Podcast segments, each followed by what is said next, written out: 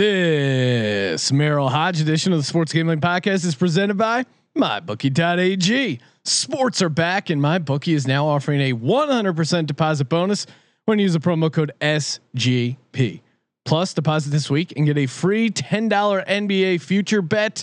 That's MyBookie.ag, promo code SGP to play, win, and get paid. We're also brought to you by the leaders in daily fantasy, DraftKings. Download the DraftKings app now and use the promo code SGP to get a free shot at millions of dollars up for grabs this week with your first deposit. That's promo code SGP to get a free shot at millions of dollars with your first deposit only at DraftKings. Finally, we're brought to you by Ace Per Head. Ace is the leader in pay per head providers, and they make it super easy to start your own sportsbook. Plus, Ace is offering up six weeks free over at aceperhead.com slash SGP. That's aceperhead.com slash SGP. GP. Hi, this is Merril Hoge, and you're listening to SGPN. Let it ride, baby.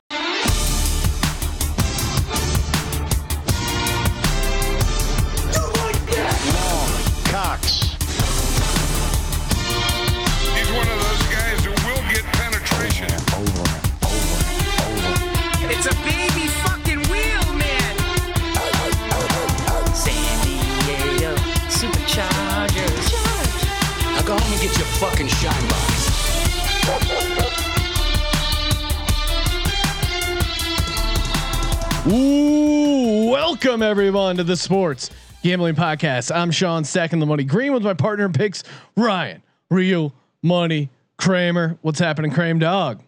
Football. We're just gonna keep doing the football. Football's here. Maybe- Football. Football is here. Knock on wood.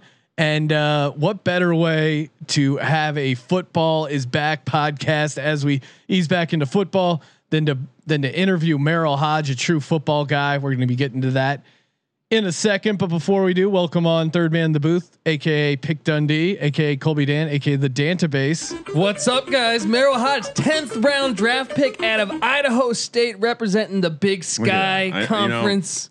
And my favorite part is reading through the interview prep stuff when Colby throws in the random nugget, the random college nugget. Love the, Vandals, Big Sky. right? The Lo- no, no, no. Vandals is Oh. Idaho. Oh, Idaho I'm State is the Bengals. The bang. Yeah. Oh, that's very confusing. The Yes, Vandals and the, the Bengals. Bengals. Like Bengal Tigers. and I believe Boise State, yeah, Bengal Tiger. Like Boise State was in that conference back when Mm. when Merril was at Idaho State. Oh, it was a different time back. It was a different that was, That was pre CTE. Pre CTE, no Pre-CTE. CTE here, No CTE. as here. as we'll find out later. Yeah, we hit on uh, we hit on everything with Merril. Got a lot to talk about and uh, break down coming up in the interview. But before we get to that, shout out to mybookie.ag, presenting sponsor of the podcast. They're back. Live wagering is going on. NBA is back. If you're listening to this podcast, NBA is happening. Get those uh, NBA live bets in, and of course, use that promo code SGP, 100% deposit bonus, and that $10 free NBA future bet.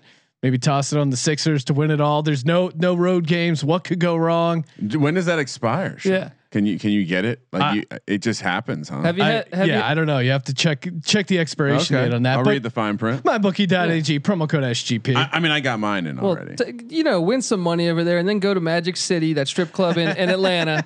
Try their beautiful buffalo wings. Only go for the food. Well, it's been it's it's pretty hilarious. So the Lou Williams thing happened. He said he was just going there to pick up food. Everyone instantly made fun of Lou Williams. I think we did as well in our NBA is back gambling preview, which make sure you check that out. Uh, all our like early, uh, you know, for opening night, second night, opening weekend, basically picks. Even throw out a uh, DraftKings DFS lineup, but. uh now ever there's a bunch of people defending the food. And there's uh, Johnny Manziel said the best chicken wings he's ever had in his life was from Magic City. And there's like different people like doing He's really screenshots. credible. uh, He's really credible. You know what I mean? Well, when it comes to eating at strip clubs, I think that is one of Johnny Manziel's best. wheelhouses. He's the Anthony Bourdain of strip club food reviews. And I, I was I was actually talking to my wife randomly about bit this of a last rebel. night, and I go, "They're sharing photos of the food, and it actually looks really good." And she's just looking at me like, "What the fuck are you talking about?" And she goes, "How would you know if wings are good I mean- just by the photo?" I'm like, as a wing connoisseur. you don't necessarily know if they're good, but I can eyeball a chicken wing and I have a pretty good idea whether it sucks or not. In the same way with pizza, you can see a photo of a pizza and you know whether you definitely know if it sucks. There's, Sean, am, am I, I right? get it. You come for the wings, you stay for the thighs. Lou Williams, the first uh, guy at Magic City, not a breast man. Yeah. Two, that- what? White meat? Get that shit out of here. Give me the dark meat. Let's Just the go. dark thighs and thick legs. Thighs. Oh man. Uh, yeah, I mean, uh, you know, kudos. Uh, again, we've been throwing this out there, but how the NBA hasn't pivoted to allow a strip club Put to the enter the strip bubble. club in Yeah. the bubble. Yeah, yeah. It's that's just- simple. just make it happen. It's just good science. It just makes sense. really proud of that joke. That was a good joke. Just It thought of it right now. It was. That's their new slogan. Magic City. Come for the wings, stay for the thighs. That is pretty catchy, Kramer. Before we get to uh, Merril Hoge, don't we didn't get we didn't ask if he was a breast guy, a thigh guy. All I know, true football guy, and uh, some great football chat. Before we get to that, shout out to DraftKings. DraftKings, you can become a Draft King. We just put out our How to Win the Millionaire Maker podcast. Tons of fun tips there with uh, Adam Levitan of Established the Run. Check that out. But if you're hearing this now, still a chance to get in over at DraftKings.com. Use that promo code SGP to get a free shot at millions of dollars up for grabs with your first deposit. Promo code SGP to get a free shot at millions of dollars with your first deposit. Only at DraftKings. Minimum five dollar deposit required. Eligibility restrictions apply. See DraftKings.com for details. But basically, Millionaire Maker for Yep. the NBA. We give out lineups for the Millionaire Maker NBA contest in our uh, NBA is back podcast. Which, if you're listening to this, you're probably hearing. You probably already have seen the tweet on Twitter about how Ryan Real Money Kramer has taken down the million in the Thursday night contest. but there is another Friday night yes. millionaire maker. I, I, I. have we ever seen back to back millionaire Back to makers? back Two millionaire nights, makers. two million dollars. And uh, while we're talking basketball, perfect time to announce we have a Oh, hold new on. Breaking news, please. breaking news. Ooh. We have a new NBA gambling podcast feed, exclusive home to uh, NBA gambling podcast content. Ryan Rich Rat Baby McKee is going to be doing a daily NBA podcast from the bubble. Check that out. Just throw in NBA gambling podcast in iTunes, Spotify, And Sean. subscribe to that. Rate review. I think you could be the uh, maybe one of the early raters Hmm. and reviewers, and we'll throw this out already. The best early review will win a uh, SGP hoodie. Ooh. That's up for grabs. And if that wasn't enough, the soccer, the soccer gambling podcast, our boy Billy Bahate from across the pond is launching his own soccer gambling podcast feed. And again, just open up iTunes, Spotify, throw in soccer gambling. You can't miss it. La Liga. La Liga, Ba- das Bundesliga, EPL, CPL. Oh wait, Colby, do you want the La Liga show? Because we haven't greenlit that one yet. We're only going with the EPL, the Champions League, and I couldn't Das tell- uh, Bundesliga. Colby, here's the exciting news: Champions League starts less than a week from when you're listening to this podcast, and the Soccer Gambling Podcast is the only place to get Billy's Europa League preview. Europa League picks, Champions League preview, Champions League picks. And by the way, unlike these American sports like football and basketball that take these long off seasons, soccer right back at it. The EPL starting again in September. There you go. You're get excited, your Colby. kicks and get your picks. Oh, I, oh wow! Oh wow, kicks and picks. I love it. What have you been doing, Colby? Uh, I think it's uh, I think it's Merril Hoge's uh, inspirational chat No. with Colby, which we'll get to. well, that's the last thing we should make sure we remind people. Yes, check breaking out. down. Uh, I I don't even know where we are at this point. I've been slowly getting them out, but uh, we're up to Oregon. I think dropped last That's night. out. Yeah, but there's the there's there's other The next yeah. one that will drop is Oregon State. Colby, I think you've wrapped up all the Division One Power Five teams. Yeah, uh, tomorrow I'll be recording Air Force and getting out there. And, And yeah, so next up, Group of Five. there we go. Let's do it. As I've uh, I've touted, uh, at some point we will return to two a days. I but- can't wait. Uh, yeah, you got to get to the finish line now. You heard what? He, do you want to be common or do you want to be uncommon? Merril- Colby? Champions locker room, Colby, not losers. Merril locker gave me that pep talk. I'm ready to go. I'm ready to. I, I All mean, right. come on, let's do this. Let's get to it now. Joining us on the line, former Steelers running back, now author, motivational speaker, NFL analyst. He does it all. Merril Hoge. Merril, appreciate you calling in. My pleasure, guys. Good to be with you. Yeah, and it's it's good to talk to a fellow uh, football guy. I, it, it looks like training camp underway. How excited are you for the season to get started here? Yeah, I'm. This I, uh, I'm optimistic. So I, I'm a, I like the energy that comes with. Um, I don't know. Listen, I think most people are kind of like this. You, there's that moment of your stuff. I'm so used to it. It's commonplace. I'm ready for it, and then, and then I start thinking, well, listen, the last five or six months, everything keeps shifting day to day. So I'm like, I can't get too excited that that, um, that a bump in, in the road. I'm sure there's going to be some bumps in the road, but let's hope that um, with the time they had, and they have a variety of contingency plans. That uh, and you know the uh, the NFL does a, a really good job of being on top of these type of things and in front of them and prepared for them. So as best you can with you know uh, such a new environment and an uncertain one, but you know talking to players and I'm, I'm close with the Steelers and stuff they're doing. They uh, they're ready to move forward. So um, let's hope that uh, we get to see uh, opening day September 10th. Yeah, knock on wood. Everything uh, everything goes ahead as planned, and everyone stays safe out there. Talking about the Steelers, like you said, I, I watch a bunch of your uh, your tape videos where you're grinding some tape there, breaking down uh, all the Steelers players. I know you were pretty excited when they drafted uh, Chase Claypool. What can the what can the Steelers expect to see out of Chase this season? Well, listen, I think it's going to be a challenging time for all rookies. Um, and I'm just going to use, you know, my own experience um, from many camps that I went to. You're learning. I mean, every the environment is completely different. The professional environment is a detailed environment. What people don't really ever understand, the field is even different, and people don't understand that because people go, "Oh, yes, it's the same." I go, "No, actually, it's not." I mean, dimensions, yes, but when you look at the hash marks, the game changes. In college, the hash marks are much wider, and they really the college game they're played on. They play on the perimeter. In the National Football League, with those hash marks being narrow, the game is played in the middle. Um, and my guy is as good as your guy. Where in college, my I'm usually better. Oftentimes, you know, in a lot of these the big school cases, they're better than everybody. You know, um, nine out of ten, nine out of 11, 12 times. We're just better. We're going to show up and win.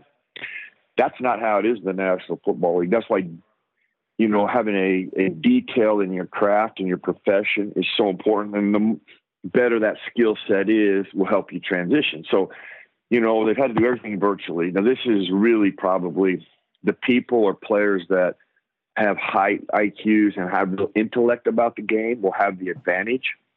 Um, but the disadvantage is not being able to actually run it and execute it um, and make those mistakes through mini camps so that you can kind of get rid of a lot of the mistakes before you get to training camp are going to be a part of it. So Claypool, the thing I like to get into the point that I think gives him an advantage to play and be a contributor is when you study him in college, he played everywhere. He played in the slot, he played strong, he played X, he played Z. He played strong and strong side of the formation, weak side of the formation. Um, he's a he's a really good detailed route runner. He has a nice subtleties to his route running and why that's important, which is vital for anybody to have those things. But a guy who has speed, oftentimes in college, is like, I'm so fast, I'm just going to run by you. Yeah, yeah, And don't so need they a good don't route. Use yeah, and so they don't really harness or work on those things, which he has. And I know a little more about him personally than most. Uh, my nephew was uh, went to Notre Dame, was the same class as Claypool, so he played at Notre Dame for a couple years with Claypool, and so I know a lot about him as a character person, like the kind of worker he is, and you know, he's a good guy, he's a good kid. So, and he's a work, he's a worker, and he's willing to do things, and he, you know, that's important. I think that's just so important in having that combination. So he has, he has that uh, combination, which is helpful. So, um, Yeah. Will there be a, a was it going to be a harder learning curve for all these guys? Absolutely, because they just didn't get to actually do stuff for several weeks and have a good feel. Um, now camp is going to be a little longer, so they'll surely get a little more opportunity there. But um, I think with his IQ and his details I just mentioned, give him an advantage to contribute and this not hurt him as much as it may hurt somebody else who's not as detailed. Uh, maybe they haven't been that cerebrally, um, you know, focused on the game, and that's when you get in trouble in the National Football League because it is a it is a smart man's game. And Yeah, if you and you would- for one second You would think a you kid from uh, in. yeah, sorry, you would just think a kid from Notre Dame in a season where intellect is is probably valued more than most seasons. A kid from Notre Dame kind of has a has a head start on the on the rest of the competition there. Talking Steelers, a disappointing season last year, although they still got to eight and eight. I mean, Big Ben going down certainly made things tougher on the offense. He's getting up there in age. I mean, certainly not an old man, but by NFL standards, getting up there. What and he's coming off an injury. What can we expect out of Roethlisberger this season? Well, you know, he and I went on a a wolf bear hunt in Idaho around really? April, um, yeah, March this year, and um, yeah, we were actually talking on the plane ride home. I mean, because listen, when we were there, we were we were going from, you know, sixty five hundred feet to eleven thousand feet. So you got to be in shape to do those kind of those kind of hunts. Number one, um, he he he blew through those mountains, so he's in he's in great shape. Um, but something that I was talking to him about that no, you don't wish would ever happen. You wish you could do this. I never redshirted in college. I played all four years. I went right to the NFL, started, and then I played another eight. And I'm, what I'm getting at is if you could just get a break, like a year off, just to really recover. I go, actually, things when players have done that where they've been hurt and they've had to miss a year, it has given them a really a chance to physically recover and be refreshed. And then the back end or the back nine, they have more gas in the tank. And as much as this, he didn't want the injury. Injury. Nobody wanted the injury. I mean, yes, he has. He had to have the surgery aspect, which he believes. You know, even though it's the no quarterback's ever had this done before, so there's some uncertainty. But based on his gut and how he felt and how refreshed he felt, I think is uh, ends up being a positive. Where you could think at the end of last year, if he has to play all year, he might go, man, I have a year or two. Whereas now he's a little more refreshed. I think there's more energy there. So it might be three, four, five Oh because yeah, of that year off. You know, so um, I think you know sometimes the worst thing in your life can end up being one of the best things. And um, I, I can testify that I got diagnosed with cancer. Nothing is was more devastating in my life than to hear that. I call it the dark days of diagnosis. However, probably saved my life. So I can look at you know things like that that happen in life, and I'm sure people are listening to you can speak to that. So um, it might be one of the best things that happened to Ben at a right time in his career to give him even more on the back end. yeah, yeah. Maybe ends up extending his career. You touched on uh, your your cancer diagnosis. I know you uh, you had a battle there, uh, going at it with cancer, and then eventually now you're cancer free. And it kind of ties it into your uh, re-release of or second edition of your book, Find a Way. And uh, is that what launched into motivational speaking as well? Um, actually, it did. I, I actually was sitting in the chemotherapy chair. Um, a good, a dear friend of mine. He was the director of what was called, well, my, the foundation. I'm the chairman of the Caring Place, which is a grieving center for families who have lost a loved one. I lost my mom as a young kid, so I understand the sting of death. I understand the turmoil it can send a family in. And we have a foundation in Pittsburgh, Harrisburg, um, Erie, and the North Hills of Pittsburgh. So four centers in Western Pennsylvania to help families. And um, when I was in my chemotherapy chair, um, the director of that foundation, Charlie LaValle, uh, I was sharing him how Find a Way has inspired me to live a dream originally, and then it became the words that helped me try to fight to live.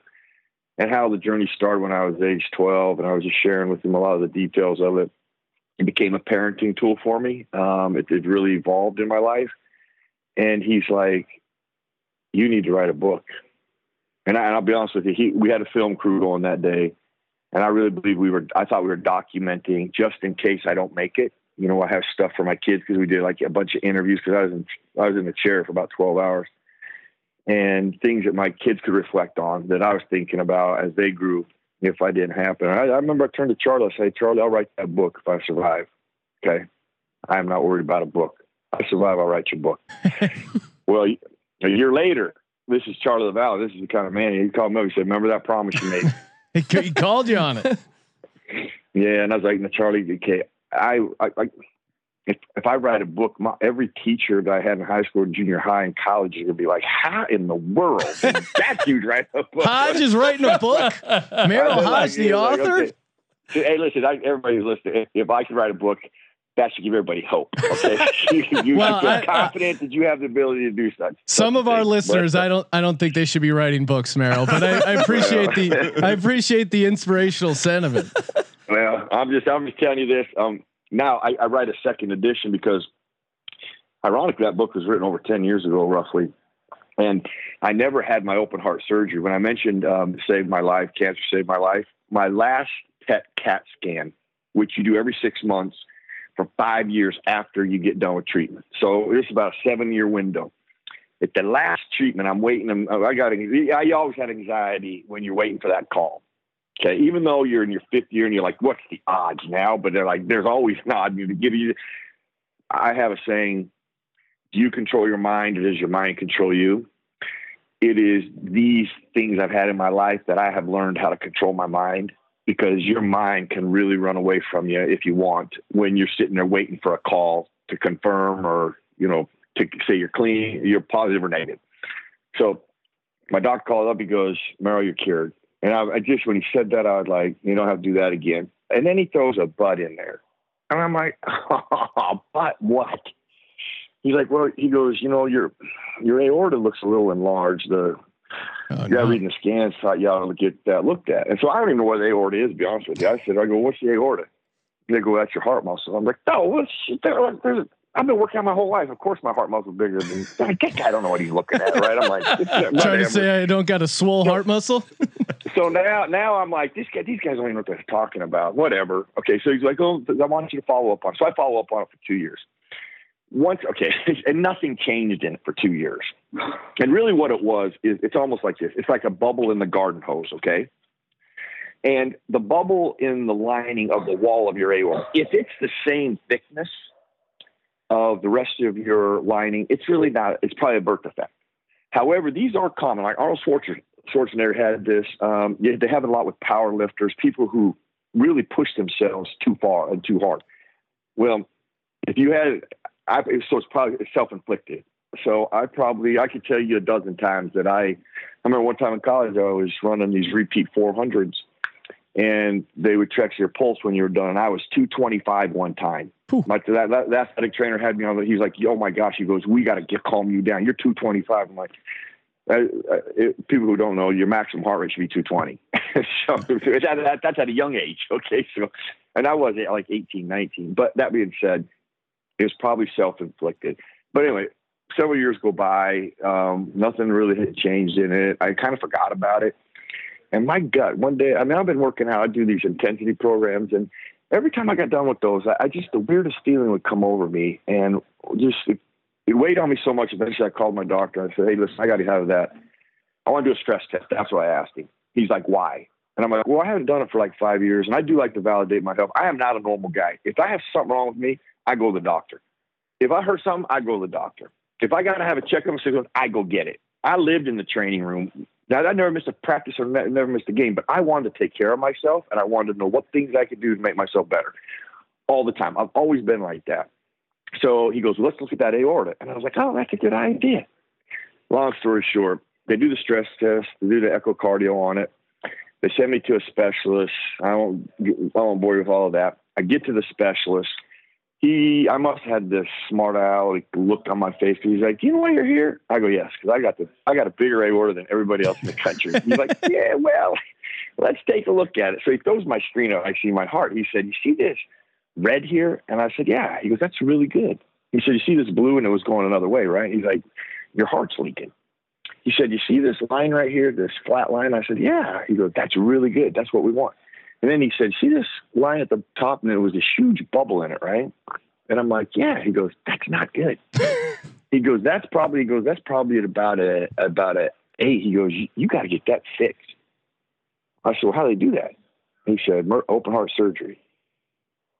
I was like, Man, I, I'm telling you, I sat, I mean, I've already been told I had cancer. I just sat back in my chair and just went, no way. I was like, no way. And there's a different feeling. You know, when they tell you have cancer, there's a uh, not articulate enough to describe it, but it was the darkest day of my life, and that proceeded for a couple of weeks because there was tests and exams and a whole host of things.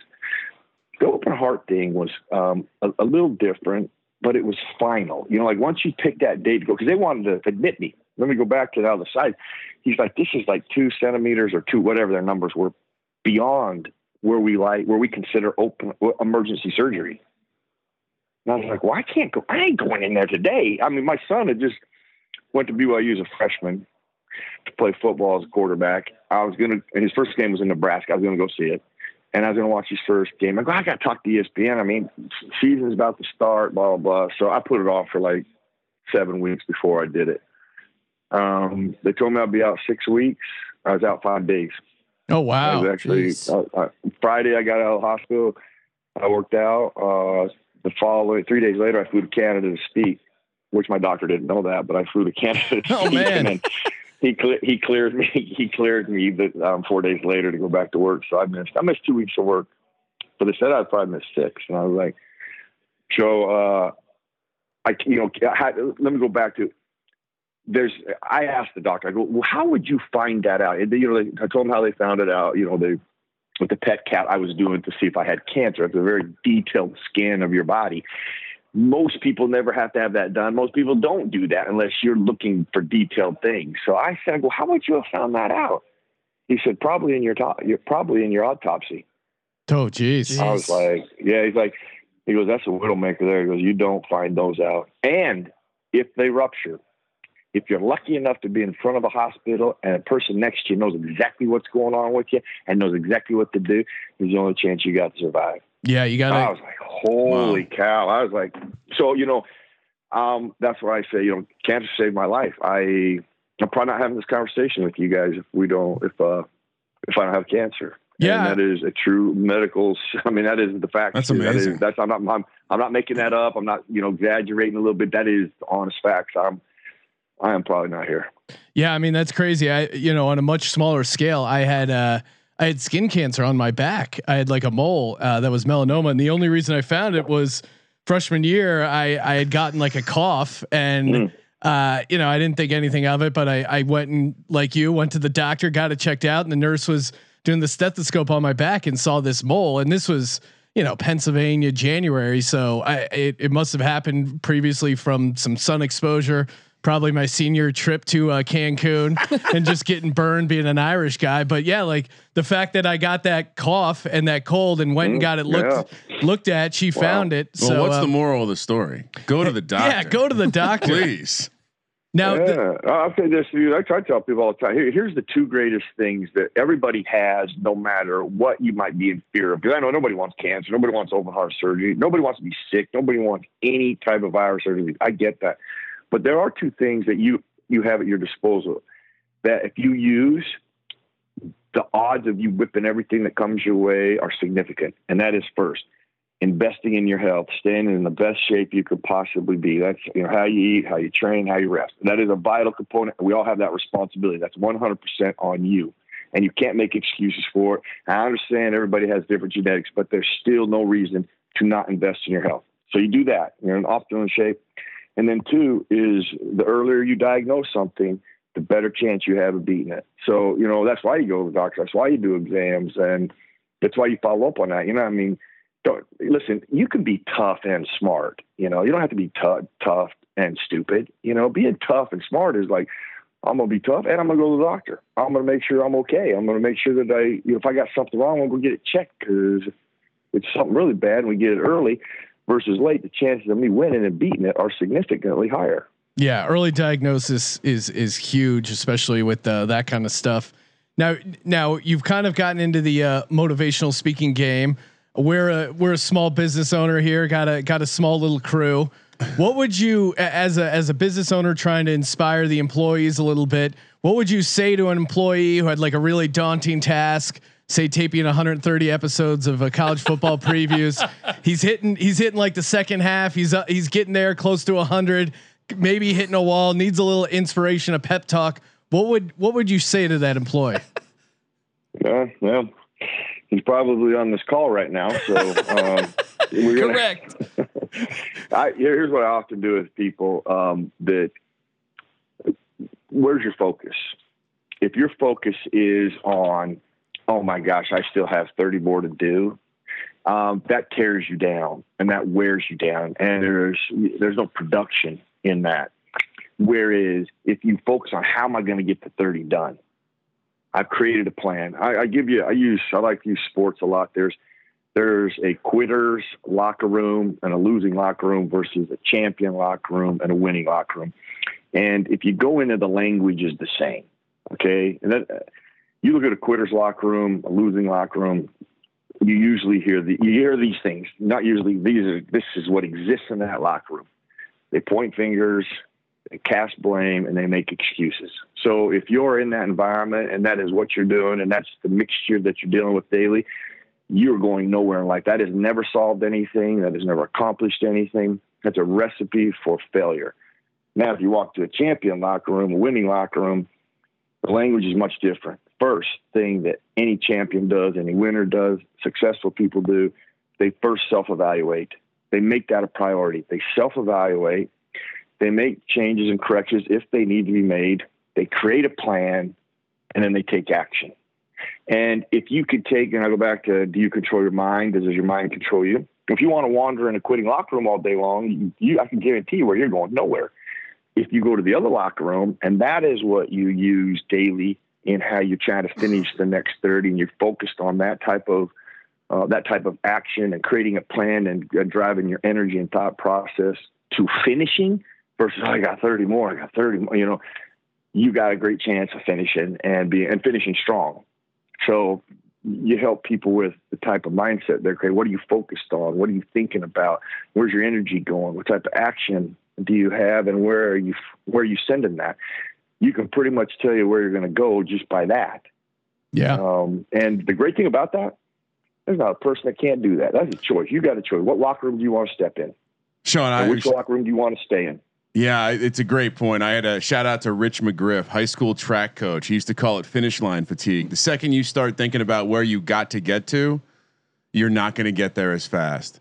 And and yeah, I think Colby, that was some great motivational speech. You, you I'm can do, you can do this. You- Yes. Merril's got me ready to run through a brick wall. Merril, you played for two Hall of Fame coaches, uh, Chuck Noll and Bill Cowher.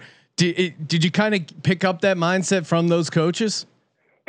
Well, I will tell you this, um, Chuck Noll. Um, I tell people all the time, I am a product product of a lot of people. People who have challenged me, people who have inspired me. Um, Chuck did both. He challenged me and inspired me. But Chuck pro- Chuck challenged me. He gave me one of the greatest challenges I ever had that widened my scope, that changed my career. He took me from he he challenged me to do one thing that took me from being a, a, a part of a team to a starter on a team for nearly a decade. And uh, it was actually the Friday before our first pra- our first game that I was going to ever play in in the National Football League was against the San Francisco 49ers. And they were supposed to win the Super Bowl. They'd won it before and they're supposed to win it again. Joe Montana and Jerry Rice are coming to town. So we were having, you know, this is going to be a, they our measuring stick. You know, what kind of team? Because we were young. You know, all the Steelers and greats were gone aside from Mike Webster was still there, Donnie Shell and uh, John Stallworth. But you know, there wasn't the seventies, and we were we were learning how to play. A bunch of young guys. Um, by getting the huddle, one thing I know about Fridays that exist to this day, in Friday's practice, when and you get to the team, that is really your script for Sunday. So the one thing you do not want to do is make mistakes. You want to be sharp. You want to you want to be clean. Um, or they just don't put up with that. I mean, I've seen guys get cut by making the same mistake in the same day and get cut, and then they go away in a white van, and I never see them again. I'm like, I remember going, I never want to go away in the white van because you never see those people again. They're It almost, almost sounds like a horse when they put it down. It's like, no, not the white van. Right. So, and I get in the huddle, and uh, they call a play, and it's a pass play. So I'm going through my pro, my my my assignment. I got to check linebacker. I run a flat route, and then obviously I'm like, you know, I hope the quarterback throws it to me. We always want the ball thrown to us. Snap the ball, linebacker drops, I run a flat route. Well, ball goes the other side of the field. The wide receiver catches it, and he's running. Whistle blows. Merril, what are you doing? Okay, I've been in Pittsburgh four months roughly. Um, I don't know everything. I do know one thing. Chuck Noll has never stopped a play and asks you what you're doing if you're doing it right. and I was like, oh my. And so I'm thinking the linebacker may have blitzed, delayed. I go, that's not good. But he wasn't. I, I, I located him right away. I knew he had dropped in coverage. I'd run the right route. I'd done it thousands of times. But when he asked me what I was doing, the ball was on the other side of the field. I was just standing there. So I told him, well, nothing. He said, that's the problem. He said, I didn't keep you on this team to be a common football player. He said, I'm going to call somebody we just cut, bring him back here and do what you just did. He said, I'm going to do you one better. Sunday, I'm going to pull somebody else stands and do what you just did. I didn't keep you on this team to be a common football player. I need you to be uncommon. Go help your buddy. Go over there and help him. How do you know somebody doesn't hit him, hit fumble? You'd be there to recover for us. You can't do that standing there. Better yet, he breaks a tackle. You block the safety. We score a touchdown. You can't do that standing there. Go help him. Well, I got back to huddle. Um, I remember being humiliated. Um, practice finishes. I go in my locker, and then I start really walking through what he did to me. Like he didn't say, "Hey, Merril, I need you to be six three, but you're six one." He didn't, he didn't say, "I need you to be two fifty, but you're two ten." He didn't say, "I need you to be four four, but you're four six. He said, "I need you to do more on every play than you're doing." Now I'm gonna back up before I leave the huddle. If you'd have said, "Merril, do you do everything possible on every play that you can?" I'd have said yes. And really, from my perspective, I did. I thought he widened my scope to more that I should be doing and could be doing that I really never ever looked at, really, to be honest with you. And it changed my whole way I approached my craft. I looked at different ways to help every play. I, I can't even tell you, I would bore you guys to death, which I'm not going to do that. I could give you every game I ever played. There was one or two plays that were uncommon plays where I was going to the ball or going straight to some because he challenged me and I developed that habit that made a difference in a game or helped us win a game or made a difference in a drive because I, I, I created that uncommon approach. Um, and I've I've never forgot that. I, uh, I, I look at it my and today anybody can do that in their own craft. You just sometimes you got to sit back. Okay, what more could I be doing here? And sometimes we don't want to hear it. You know, you get offensive. Your ego goes like, oh, I know what I'm doing. But if we sit back and go, well, I could do a little more here. I wonder, you know, how I could do that differently. You know, and be open to some guidance or counsel of way to do things better and more to make it better. I just can help us. You know, it, it changed my career. It, um, it took me from being a, more, part of the team to a, a starter uh, for nearly a decade, and that habit alone changed everything. Sean, I got to So be I'm honest. grateful for that. I'm I'm gonna uh, Mer- Merril. That's great. That's I, I love that. I'm gonna steal the uncommon terminology for when I'm on the pitch with my youth soccer teams of coach. I coach some girls, and I love that un- uncommon. Are you a common player, or are you do you want to be an uncommon player? I really I really like Yeah. that. I'm, I'm gonna I'm gonna take Well, that see- with me. Let's say, uh, you know, you, you coach youth sports and young kids. And I'll give you another thing that could help. And see, that would Yes. be good because that helps maybe expand a child's vision of things. Now, keep in mind, I, this is a parenting tool I've used my entire life. I made it a coaching tool. I used it at ages eight, nine, ten, all the way through youth sports, professional sports with a league I started with Mike Sherman. But it's really applicable in youth environment all my coaches, I'm like, guys, we coach in the yardsticks of their years and not ours. He'll give us two things at all times patience and perspective. So, what I mean, when this child at 10 years old is struggling to understand or do something that we at 35 are telling that 10 to do, they're 10. You're 35. See how that 10 year old may look at this, okay? Forget you're 35 we know you see it differently. How does that 10 year old see it? If we coach in the R6 of their years, not ours, we'll have patience and perspective. And it'll help us with the teaching, it'll help us with our communication with. And guess what? It's going to take some frustration off you, okay? Because they're 10, okay? They're 11, they're eight, they're seven, however age. And it's about them and it's not about you. Yep. And if we do that in youth sports, it just makes it.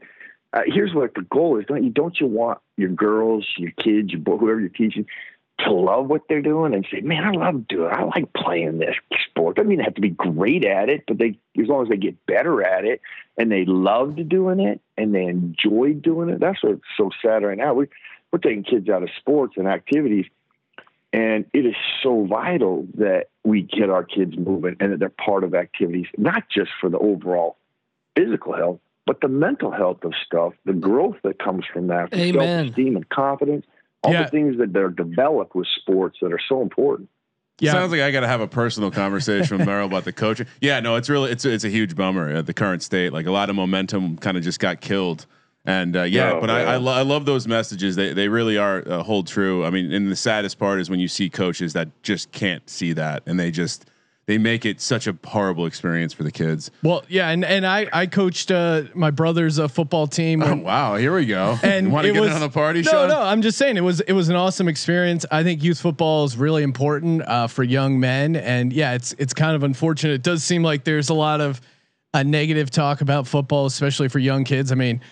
I played football, uh, you know, from like sixth grade to eleventh grade, and uh, you know, I got my ass kicked, and I, I'm I'm I'm I'm doing fine, and I think it made me certainly a much better Well- man, and uh, I I hope we can keep pushing forward with it. I know you're a big advocate for youth football. Well, and I encourage you to listen um, to understand the facts. You know, people. uh, You know, you get parents all the time. You know, they're always going, "Oh, I, I, I'll never let my my kids play football." You know, I to play on hockey or contact sports. I'm like, why? Oh, I don't want them to have CT later. And like, well, where did you where did you hear that at? Oh, I, I heard it on the news. I go, you heard on the news? I go, well, let me ask you this: Your son or daughter ride a bike? Yes. Oh, they ride a bike. They wear a helmet? No. Okay, time out here. There's a greater chance of your son or daughter, if in wheeled sports, and this is a fact, wheeled sports, there's a greater chance of death and tragedy and serious brain trauma without a helmet on there than playing contact sports with the environment that exists today. And I say the environment that exists today that should exist everywhere. You know, you should have um, protocols and the right equipment and the right instruction being taken place. And if it's not, then I would pull my kid out in any sport if it's not being done right that we've talked about. But when you look about our kids playing contact sports, you have to educate and inform yourself. And so the first thing that I try to share with parents is like, okay, let's just understand the development of the brain. 90 percent of our critical development is done by age five. Okay, so all of us by nine by five years old, 90 percent of it has been critical development. Now, the next 10 percent goes until age 25. If it's 25, which is a scientific fact, nobody can sit there and argue that. I mean, maybe a year here or there, but that's the area. Why is it okay if we're not fully developed to start playing at age 13 and 14? Which leads me to when I heard that come out of Boston University, I'm like, okay, they are one. Okay, we already know they're 100% full of crap. now they just made it a thousand percent full of crap because whoever said that has no idea what they're talking about. Why would you now say it's okay at that age when something magically happens? And if you play, if you've coached contact sports or sports period, you know something happens then. There's a thing called puberty that hits. A kid goes from 105 to 165 in like six months. I've coached teams and everybody's in diapers, and next year they're shaving. I'm sorry, and they're 13 and 14. and the impacts are so much greater. In all my years of coaching youth sports, from like 1991 to uh, when my when my son go to high school, um, there's a good 10, 15 years in there, right? In the seven years I coached him, I only had two kids that I removed from games because they had a concussion. One was age 13 and one was age 14. Nothing in, and when you think of the impacts that happen in those younger years, there's just not enough energy. Doesn't mean it couldn't happen. I mean, you can have that, you can have that happen on the trampoline or slipping. The leading cause of head trauma in the country, I think this is very important for everybody to hear. The leading cause of head trauma. There's some 37 million of these every year that uh, that require um, um, medical attention. 37 million. In fact, it's not even a sport, and it's not even a car accident. It's tripping and falling. And the lead, and the biggest groups in there are kids 15 and younger and the elderly. Now, that being said, people will go, You can't say that's not. I'm like, "Ah, okay, time out. something you need to know with the statistic before you start popping off and saying, "Oh, I don't know what I'm talking about," or you're un- you're uninformed and you and you're wrong. The denominator may be one of the most important numbers and part of the equation of a statistic. And if you don't know what a denominator is, people, well, I don't know statistics, so I don't know what that is. The denominator is the number at risk okay, or the number that could have been that played or at risk, depending on what category you want to look at. So, when you look at tripping and falling, who's all at risk in the United States of America? Everyone. 320 exactly 328 million you got 41 million that play in all of you sports combined versus 328 million. Okay so that is the leading cause of head trauma. So if you're going to sit there and go oh i don't want my son or daughter to ever have a concussion neither do i by the way. Nobody wants their kids to get hurt. That is my priority to make it better and safer. However wouldn't you rather be educated and informed and empowered that if your son or daughter do have an accident, they do have some type of head trauma, that you do the right thing for them. Yeah. Which there are treatments and protocols and care that we follow now that allow our kids to be properly ca- cared for and treated. I'll give you a couple of websites too for pe- parents. It's really good for parents to empower themselves so that they know how to care for them. Even if it's on the trampoline in the backyard and they, or they slip in the shower, could happen rethinkconcussions.com. It's a great website for people to be informed on a what to do if you if you have head trauma, where to go get help, the type of help that you get, the treatment that's available. My son, I told you he played uh, college football at BYU. He was quarterback. First freshman game, four days. They're playing the Las Vegas Bowl. Slips in the shower and gets a concussion. He is ineligible. Just because it didn't happen on the football field, he is ineligible. It is four days before his first game, and he Oh, can't no. play. And he slips in a freaking shower. The most athletic kid. I, I was like, I, I, I, I remember thinking, I'm like, when he called me, I'm like, you did what? Now, I mean, not everybody. And listen, that's a dorm room shower too. So everybody who ever lived in a dorm room or did a showered in a dorm room, you know they are not. I mean, there's a risk there Yeah. for us all. So I mean, concussion's probably best case scenario. you're, you're exactly right. So that being said, um, to sit there and sit there and go, I don't want that to happen. Well, let's just make sure that you understand where it could happen first before you say that. And if you and I listen, if I thought for one second, you know, as I did all my research for my book Brainwashed, if I had found out it's a 50-50 shot that you could get CT, you know, or this is going to cause cognitive issues later in life, I'd have pulled my son out of out of football, and that'd been his freshman year in college. I'd have ripped him out.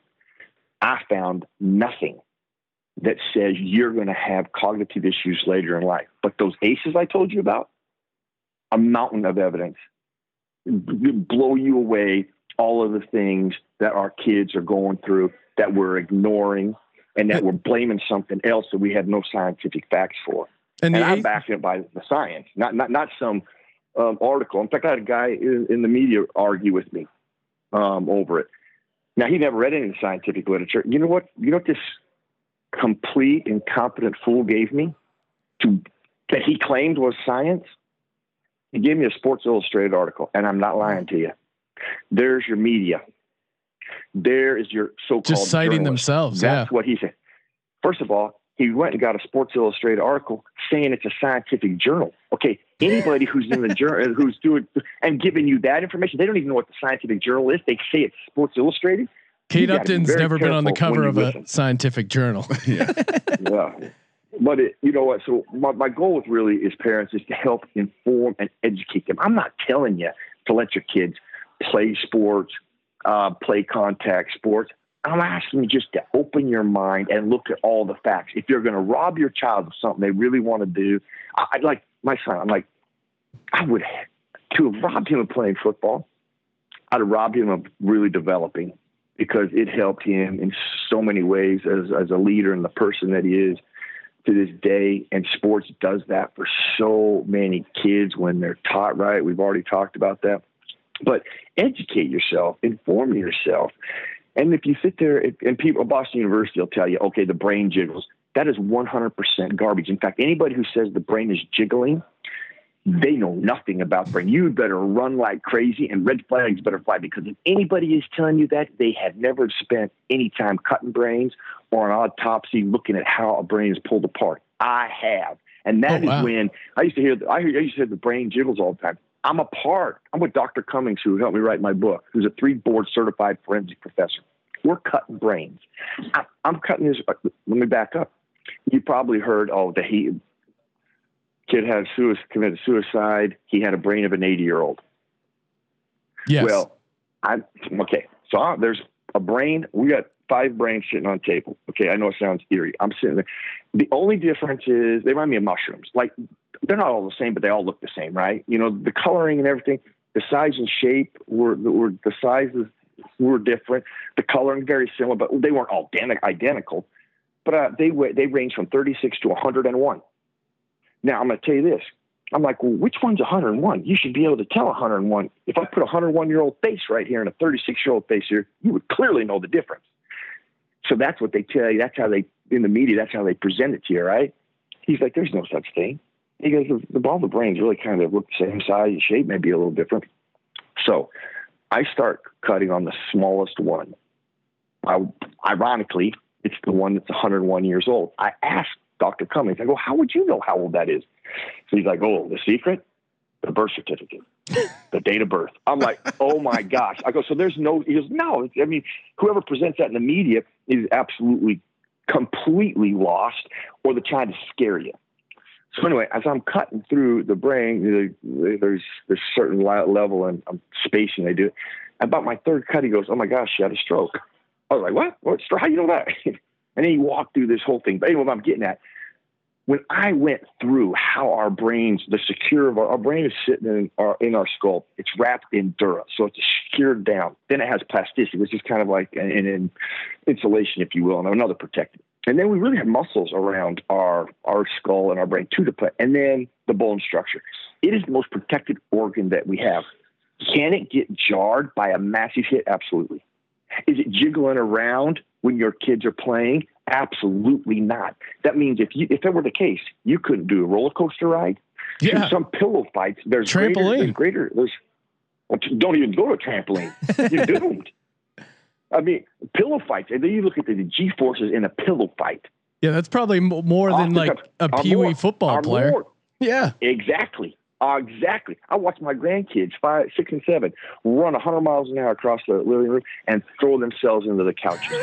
and I'm like, holy Bleeding with their head. Got to get that out of the Boston game. Uni- I mean, Boston University sees this. I mean, what, what kind of study they've done on that? they are they are corrupt. Boston University is the most corrupt. That's the CT center there. And Anne McKee is one of the most corrupt individuals I've ever seen. She has abused the Hippocratic Oath in the most grotesque manners. In fact, it was one of the pieces of now this is, she's done this over and over again, but the, the piece of literature that sent me over the board as I went through the United States, everybody in this country I could talk to who had high integrity, great credentials, and would speak to me and just give me the truth, I spoke to. It even took me up into Canada. And there was a lady that suggested I read the first scientific paper, which I end up reading, which is the Spectrum of Disease paper, written and authored by Anne McKee, Dr. Anne McKee, by the way. Okay. In the conclusion, it states you cannot use this scientific article or literature to give any sense of degree of CT to professional players or military. Now, the reason it says that is because the methodology, which you have to how they went about it, which I'm not going to get into that, it's too too complicated. It's just it's actually if you did this is uh, uh, in high school and you did it for your senior paper, they'd flunk you because they're like you can't even. This is garbage. you have no baseline and you're making stuff up. Because that's how honestly that's how bad it was, right? But in the conclusion, that's how they cover their back. They're like, you, you can't use this because it's 100% garbage. You can't use that to give anybody any sense of degree of the disease. That's what it says. It's written in there. It also starts uh, mentions if things can be replicated and duplicated, what they have done. It even says in there. Well, this is the only truth of the whole paper. We might have something. And that's that's right. Not that we have something, we might have something because that's what happens in science. Let's say you guys do some research. Now it's the other scientists, researchers' obligation to try to replicate and duplicate what you did. If we come up with something very similar, well, sure, we're on our way. Now we can, but we keep doing it, we keep doing it, we keep doing it. If I find the opposite of what you find, we got a problem. Okay. In this paper alone, in this study alone, nine other institutions from the Mayo Clinic, Vanderbilt, um, Wisconsin, Hart, you name it, great scientific environments, none of them could replicate and duplicate it. In fact, they found the complete opposite. One study was that the band members had greater chance of so-called CT later in life than did anybody who played contact sports. Tuba, man. To a way to well, exactly. Don't even go to the band. I mean, the danger you level, which goes back. All you got to do is in the medical journals, and this is a fact too, because this is what led to this paper. One third of the of the the the people who have this pattern, and keep in mind that's what they call it. They call it a pattern in an observation state. This is the scientific definition of it. It's a pattern in an observation state. They don't know what causes it, and they don't know what it causes. But a third never played sports, never had a concussion, and never had a history of head trauma. Some of them are ages three and six years old. So you surely can't play, blame any type of um, long, I mean, life abuse you run on them to cause it. So a third, a third existed. So go back to the paper. I read the paper and then the headlines in the media from that paper. Anne was asked about that paper. They go, what do you what do you think after doing that research? Quote, this is what she tells the media. After doing that research, with the amount of CT we found, I got to believe all NFL players have this. Excuse me, all football players have this. There cannot be a more grotesque lie and an abuse and a misuse of science than to say that from somebody who signed a Hippocratic oath. Now, let's go to the journalist perspective. Why in the world, if you are a good journalist, I'm going to consider you, even say you're a journalist and not do this, you're not a journalist. You're just somebody who has a pen and you're writing. You go to the paper, you read that paper, and you're like, huh. This Ann, doesn't jive. exactly what that's that's not what your paper. I come back to Anne. and your paper says the opposite. Why would you say that? Wasn't done. Never done that. Nobody. Has, but so they what they their headline is um, landmark study. Every football that there, there's your headline. That Yeah. goes on the evening news. That gets out there, and that's what mom and dad see. Yeah. And I was like, when, when I read that, okay, that's that's one of many. And I don't even know how the, the people at Boston University or the CT, especially MT, get up and look in the mirror every day, 100% full of crap. Now they use people that are suspecting to have CT, and here's their symptoms: they're depressed. All de- all things that people are on depression and anxiety. I'm like, oh my God. I know a lot of depressed people who never played football. Right. You know what's funny? Um, and actually, it's really not funny, but the irony. I've had five people that are in my, I would consider my inner circle. They're, oh, they're older. All of them, like one guy just passed away from, um, he just, he spiraled fast once he got diagnosed with dementia. A dear friend of mine, golfer for years, early onset dementia. None played sports.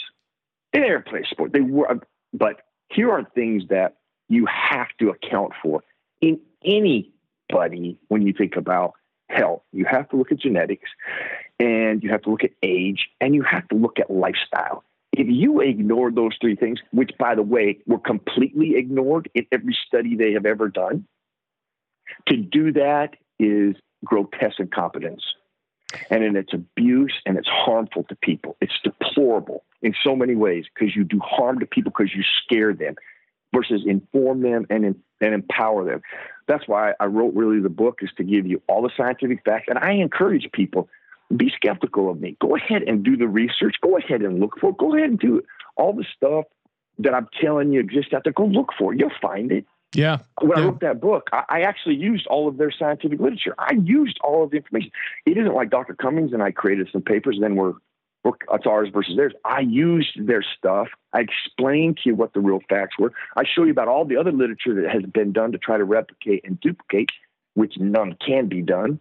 And I put in the book, plus give you all the information that you should know for your kids and the environment you are putting them into and what you should do. And if, most importantly, if they do have head trauma, How do you care for it? What? Yeah. What, do- what do you do?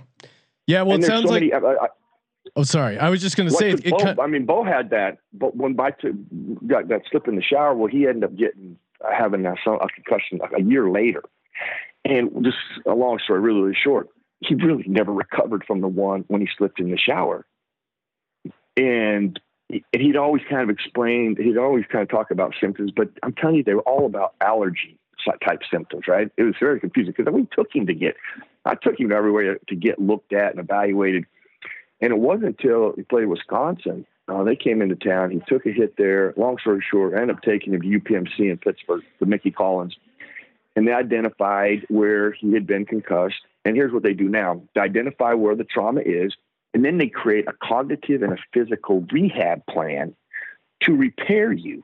It's just like, and here, here's how it's advanced. You guys, I don't know how old you are, but do you remember when they used to do knee surgeries and you have a zipper and a cast, and you'd be lucky if you walk in? oh yeah. Yep. Okay. Now they have four holes and you're walking the next day in rehab and. Okay. That's where rehab is now with concussions, is that they're finding that. So in 10 days, I'm telling you, in 10 days, I remember my brother, whose son I talked about, Tristan, played at Notre Dame. Now he's at BYU. He called me up. He said, I saw Bo because he lives closer to Provo. And he said, Man, he looks awesome. And I ended up talking to Bo that day, and I could hear the clarity in his voice. I'm like, Holy cow, boy, I haven't heard that voice in a year.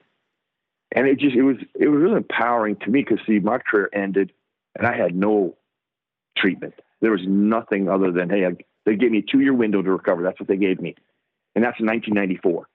Today things have changed, and parents need to know about all of the ways to help. And even if you and it's not from sports, it could be from accidents, it could be flip, slipping, falling, any type of head trauma. You can have ways to help repair that and recover from it doesn't mean head trauma is not going to cause symptoms and you're not going to have symptoms. They can be dealt with and should be dealt with. And too many times people, they don't even know you can do that. They ignore it or they start going worse. They start going, oh, I got this now, this brain disease, which is absolutely untrue. Yeah. So the book is to help empower people too with really all the facts of treatment and care too that are available. Make sure you check that out. Brainwashed, uh, available on Amazon, as well as Find a Way. Uh, Merril, appreciate your time. Before we let you go, just uh, why don't you throw out a couple things you're excited to see in this 2020 NFL season? Well, I say this: I'm just actually excited to see just how teams how, how well how well they play with you know not having preseason, um, but having a little bigger window to get ready. Um, I think Tampa. I know everybody's focused there because of Brady, but I see Tom Moore. Uh, That guy you may you may not hear that name, may not know that name. Tom Moore was my offensive coordinator when I first got into the National Football League. He's one of the greatest minds in football I've ever met or ever known. He orchestrated Peyton Manning's career. When you look at Bruce Arians, who I know very well too, um, Leftwich, who's their quarterback coach there, just a combination of minds in that room. And, you know, people were talking about, oh, Tom Brady, he doesn't fit Bruce Arians' system. I'm like, okay, time out. If you are talking like that, you do you have no concept of what's going to take place here. Nobody's walking in there it's going to be a dictatorship. This is a collaborative effort. And you think for a second, no matter how many Super Bowls I had won or how long I'd coached, if I get Tom Brady in my office, I'm saying, hey, what do you like? What do you like doing? I'm going to lean on you about 20 years of experience and you're inside those white lines. I better make you feel comfortable. And it's funny, I just happened to see Bruce Arians talk the other day. First word out of his mouth, well, we collaborated, the first word he said, I was like, so I- I'm just interested to see how that all comes together. And then that's that's an interesting one too, just because of the lack of work they're able to do. You know that, that that's probably going to play a factor. How big a factor, I, I don't know, um, but it'll be interesting to kind of watch that. Well, uh, uh, Merril, appreciate your time, and uh, yeah, make sure you check out his books. I got some reading to do, Sean. Yeah, exactly. Got got some stuff to catch up on, and uh, give him a follow on Twitter at Merril Hoge. Check out merrilhoge.com. Merril, appreciate the time, and uh, yeah, enjoy your week. My pleasure. Good meeting you guys, man. All the best to you. Man, so much we so much ground we covered with the great Merril Hoge. And uh as we close things out, make sure to check out Ace Per Head. Sports are back, baby. If you haven't heard, sports are back in a big way. Perfect time to become your own sports book. Launch your Hmm. own sports book. Become a small business owner. Challenge yourself Yep. to be great. Don't be don't be the common man who just bets at a uh, sports book. Be uncommon and start your own sports book at aceperhead.com slash SGP. That's aceperhead.com slash SGP. Use that link and get up to six weeks free. Again, Ace sets you up. They give you the all-inclusive professional betting site. All the lines updated the second. Wagers graded immediately. Top-notch customer support. Hell yeah. Some of the sharpest lines in the industry. Live betting and an amazing mobile experience. Ace has you covered. aceperhead.com slash SGP. Sean, am I allowed to sprinkle a little on to the end of that read? Yeah, go for it. Because you know I like to to tout the partners. Uh, if you are a big time Formula One fan like Ryan Real Money Kramer has turned into, uh, and you're maybe a guy who has a shop and has some F1 customers, lots of opportunity to wager on things in, in in the old Formula One space over on Ace. So Nice. if you're looking to start that business and, and Formula One's the way to go, I told this to I'll take Andretti. Did you know Colby, number two watch sport wow. in the world? That makes sense. I've been. I told you I've been to like ten of those races, man. They're they're a good time. Well, you've never have you been to a Formula One race I have. or just like an Indy car race? Uh, what what is the Long Beach Grand Prix? Isn't that, That, Formula? that that's not Formula That's- One. No, it's Formula One's like it, basically the Formula One drivers call the NASCAR like that's like driving a, a cement blo- box. Like that, it's Oh. it's it's a different level. well, look, I drink a lot of I understand. alcohol. I watch under- cars go well, at really fast speeds, listen, and we- I have a we- lot of fun with that. It would be silly if we were all highbrow. so some of us have to dip to the lower. Re- anyway, Sean, you were Yes. saying aceperhead.com. aceperhead.com slash SGP. Check them out. And uh, yeah, mybookie.ag promo code SGP. Get that 100% deposit bonus. Stop sitting on the sidelines. What are you waiting for? Subscribe to the new NBA gambling podcast Yes. feed, Apple Podcast, Spotify, Yes. wherever great podcasts are found. Subscribe to the new soccer gambling podcast feed again, wherever Yes. great podcasts are found. And make sure you finish strong with Colby Dant, Patty C, the college experience. And Sean, people are probably wondering, well, what about the Sports Gambling Podcast Network feed? Yes. Oh, what about shit. it? Well, we, I mean, obviously, Three Dog Thursday. That's not going There anywhere. go. That's not going anywhere. I did that. I did that show from the bank the other day. That was beautiful. It was The- great. The, the the fight show with Billy Bahati breaking down all the all the main UFC cards and, and big boxing. That's still Killing going to stay. And, and we are announcing a new show. You'll probably hear a trailer for this if you listen to the other sports gambling podcast shows, sports gambling podcast network shows. But bout that action, Sean. there we go. Uh, uh, that's all I'm going to say right now. So make sure you subscribe to the Sports Gambling Podcast Network feed. We're dropping a new show. Uh, I'm excited for this one. We got some guys in the industry talking shop in the sports industry, You know what I'm excited talking for? shop. I'm excited to get my book "Brainwash: The Oh. Bad Science Wow, okay, Behind so CTE that was the and end the of my Plot plug. to Destroy Football." I see what you're doing there. Colby, Colby's going to Stomping read on it my sports gambling I- podcast network plug. But yes, you should also get that book because, as you know, if you're a listener of the show, uh, by the time you're listening to this, I will be off the grid, getting ready to just completely immerse into nature. And I was originally going to read Football Outsiders, Warren Sharp, prep for the NFL season, but now I'm wondering if I need to get my read on about the brain injury and brain washed. The Bad Science Behind CTE and Plot to Destroy Football by Merril Hoge. Check it out. Great read. Check that. Uh, I assume it's a great read. I He got it made coming in the I mail. mean, I when- got it coming in the mail right when now. Merril Hoge was talking about actually handling brains, I, I I tried to get it in, but I was like much like uh, Chuck Noll yelling at you to go the extra mile and, and those extra effort plays, those uncommon plays. He appears to have that same approach when it comes to research and uh, shoving uh, bad junk CTE science into a locker. Yeah, so the- kudos, Merril. Definitely a guy who has leveraged the locker to uh, prove a point. Uh, yes, let's let's get out of here, Sean. Some of us got stuff to do. Thank you for participating in the Sports Gambling Podcast. And for the Sports Gambling Podcast, I'm Sean, stacking the money green, and he is Ryan. By the time you're listening to this, you should have already followed Kramer Centric on Instagram. But I have dropped the eighth, the eighth picture, which is pretty magical, pretty magical. So Is that with the iPhone too? please enjoy. That's impressive. Kramer, let it ride.